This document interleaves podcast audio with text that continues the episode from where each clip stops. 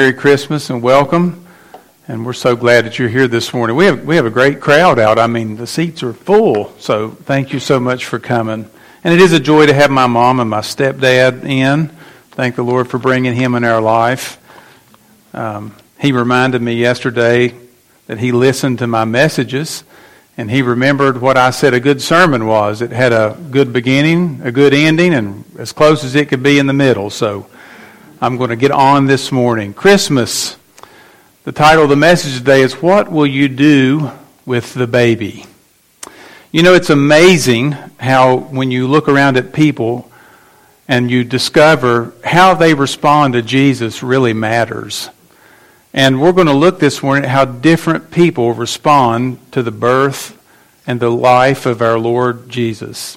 You know, for those of us who are parents and we have babies, babies change everything, don't they? I can remember when Josh, our oldest, was born. He was our first. We didn't really fully understand what to expect. He took over the whole house. He was only that long and he took over the whole house. I mean, we had to give one whole room to him. We had to paint the nursery, all these different things. And it's like he alters your sleep schedule. I mean, it's no longer about you when you have a child, is it? When you become a parent, I assure you, it's no longer about you. Everything in your life totally transforms. Well, in the message today, we want to see how in the life of our Lord people responded when Jesus was born in Bethlehem.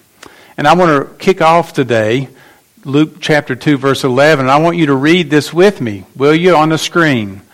For unto you is born this day in the city of David a Savior who is Christ the Lord. So it was very obvious who he was, but what was the response that people gave to him? Well, first of all, I want you to notice in Luke chapter 2, verses 1 through 7, that people in the city had no room for him. Now, can you imagine God coming to earth? And only God can do this, by the way. He comes to earth in the form of poverty so that it would not draw special attention. But yet, while Joseph and Mary were there, no one in the city paid attention. They were out doing their own thing, nobody had room. And Mary, as Christian alluded to this morning, gave birth on the edge of a cattle stall. Now, for those of us who have witnessed birth, we want to be in a, a hospital room, we want everything to be sanitary and clean. That is not how our Lord came into the earth. He came in in a barn, and his mother wrapped him and put him in a cow trough. That's what a manger is. It's a place where you feed animals. And that's where she laid him. This was the lowly humility of our God. God became flesh, became one of us, and was born into absolute poverty. But the people in the city had no room. Joseph took his family back to Bethlehem to be counted in the census, and there Jesus was born, just as Micah said in Micah chapter 5, verse 2, hundreds of years earlier. Though they found no guest room available for his birth, even the shelters who might have allowed them to come in said no. And that's exactly why Jesus came when he did and where he did. He wanted to relate himself to humanity in its lowest form. The people in Bethlehem might be excused since they likely did not understand all the events, but what excuses do we have today to give Christ little room in our life? We have the full revelation of God, we have church, we have all kinds of things to let us know who He is and what He is. But just like the people in the city, it's so easy to push Him out of our life, isn't it? I mean, we can get so consumed with ourself that God has basically no room. So the people in the city had no room for him. Let me read the passage from Luke chapter 2. She gave birth to her firstborn son and wrapped him in swaddling clothes and laid him in a manger. Why? Because there was no room for them in the inn. None. The people in the city had no room. There's a second group, and that is the angels. And what did they do? They announced him. Let me read the passage and then we'll make a few comments. In the same region, there were shepherds out in the field keeping watch over their flock by night. And an angel of the Lord appeared to them, and the glory of the Lord shone around them. And they were filled with great fear. And the angel said to them, Fear not, for behold, I bring you good news of great joy that will be for all the people. For unto you is born this day in the city of David a Savior, who is Christ the Lord. And this will be a sign for you. You will find a baby wrapped in swaddling clothes and lying in a manger. And suddenly there was with the angel a multitude of the heavenly host, praising God and saying, Glory to God in the highest, and on earth peace among those with whom he is pleased. In the still of the night, the shepherds in a nearby field heard an announcement from the angel. And in the city of David was born a Savior who would save us from our sin. A Savior from sin. That's why he was born. That's why he came. That's why he was sent. Christ, the word Christ means the anointed one, and Jesus means Savior. The baby was no one other than God Himself, God, very God. And no wonder the multitude joined in the singing. And this is our responsibility too. As God's people, we are to announce that the world has a Savior that's why he came into the world to save us from our sin. And then there's another group, and that is the shepherds. And by the way, we miss this so much. The shepherds were the most despised, lowest form of humanity. Imagine how aggravated you are when you get behind a farmer out on the road and he's got silage in the back of his truck and he doesn't put a tarp over it. I experienced this recently hogging up both lanes of the road, blowing silage all over the car, running people off the road. This was how people, and they were just, people were blowing their horn going down the road, and I mean, just trying to get around him, didn't like him. Who would ever fool with an old farmer? But God will. And our God appeared to the lowest form, the most despised position, and announced the birth of Jesus the Savior. How did they respond? Well, chapter 15, or chapter 2, verse 15 reads this way When the angels went away from them, the shepherds, into heaven, the shepherds said to one another, Let us go over to Bethlehem and see this thing that has happened, which the Lord has made known to us. And they went with haste and found Mary and Joseph and the baby lying in the manger. And when they saw it, they made known the saying that had been told them concerning this child. And they all who heard it wondered at what the shepherds told them. But Mary treasured up all these things, pondering them in her heart. And the shepherds returned, glorifying and praising God for all they had heard and seen as it had been told them. What did the farmers do with the message? They did what Christians should be doing today. They went out and shared it and told people that we have a Savior who died for our sin. So let me ask you are we thankful for what God has done for us? And if we are, when is the last time that we told someone what Christmas was really about? Not in an obnoxious, arrogant way, but in a way that really matters. Don't you like it when someone says to you, Happy Holiday? Happy Holidays. I always ask them, Which holiday? Oh, it's Christmas. Well, then, Merry Christmas because Jesus really is the reason for the season, isn't he? Christ, Christ must. Jesus came to die for our sin. And you know, it's easy in our life, especially those of us who know Jesus, to get in what we would call the bubble. The bubble is only being around people who are like us, who think like us, who act like us, and people that we are we're just so comfortable that we're never challenged to share or go out with our faith and tell people why God really came to the earth. And let me challenge you this morning be like the shepherds. They did not care. They were willing to share their faith, share what Jesus, who he was, and what he had done, and they were witnesses for Jesus our Lord. We should be too. A fourth person uh, that is related to this story is also Anna. Now, Anna was a, an older lady and she was a prophetess. And listen to what the text says about Anna. There was a prophetess, Anna, who's the daughter of Phanuel, the tribe of Asher. She was advanced in years. That's a nice way of saying she was old. But notice Anna. She was advanced in years, having lived with her husband seven years from when she was a virgin, and then as a widow until she was 84. This was a faithful, faithful woman. You think about Anna, she'd experienced tragedy in her life. She'd lost the love of her life. All kinds of reasons for her to have walked away from God, but she didn't. She didn't. She, she was faithful to God. She stayed in the temple even though tragedy had struck her.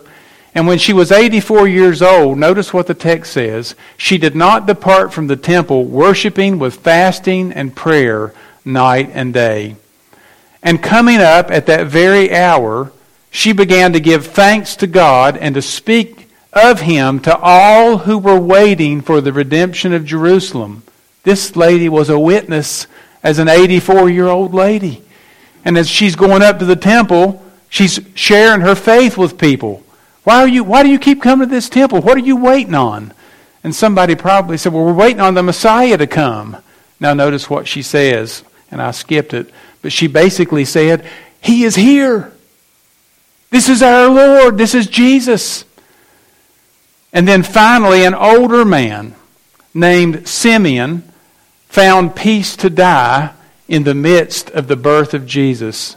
Notice what the passage says. There was a man in Jerusalem whose name was Simeon, and the man was righteous and devout, waiting for the consolation of Israel. That means the redemption, the Savior.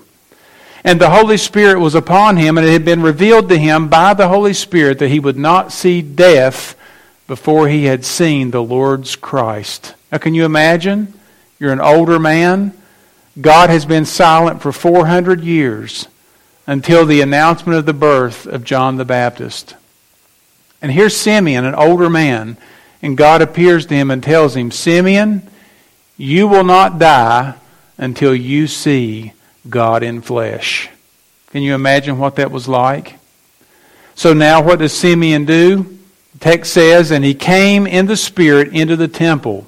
And when his parents brought in the child Jesus to do for him according to the custom of the law, he took him up in his arms and blessed God and said, Now, Lord, you are letting your servant depart in peace according to your word, for my eyes have seen your salvation.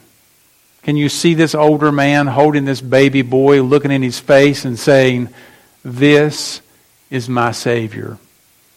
Simeon goes on, the Savior that you have prepared in the presence of all peoples, a light for revelation to Gentiles. That would be you and I, folks. If you're not a Jew this morning, you're a Gentile. A light for revelation to the Gentiles and for glory to your people Israel. And his father and his mother, that is Joseph and Mary, marveled at what was said about him. And Simeon blessed them and said to Mary his mother, listen closely, closely. Behold, this child is appointed for the fall and rising of many in Israel. Now pause. This baby has been sent by God and appointed for this reason. Many people will fall over him. In other words, they'll look and they'll say, There's no way that that could be the Savior of my sin. I mean, this is ridiculous. So many in Israel would fall at the thought of God becoming a man, taking on a body, living a sinless life and dying on a cross for their sin. Many will fall, but notice what he says. There would be some who would rise. Many would fall, some would rise. And notice what he says. And for a sign that is opposed, I'm going to skip the brackets, so that the thoughts from many hearts may be revealed. So in this baby, Whatever you think about this baby really does matter. Because what's going to happen is your heart is going to be revealed by what you think about Jesus. Do you need him? Is, do you need a Savior? Or are you going to save yourself?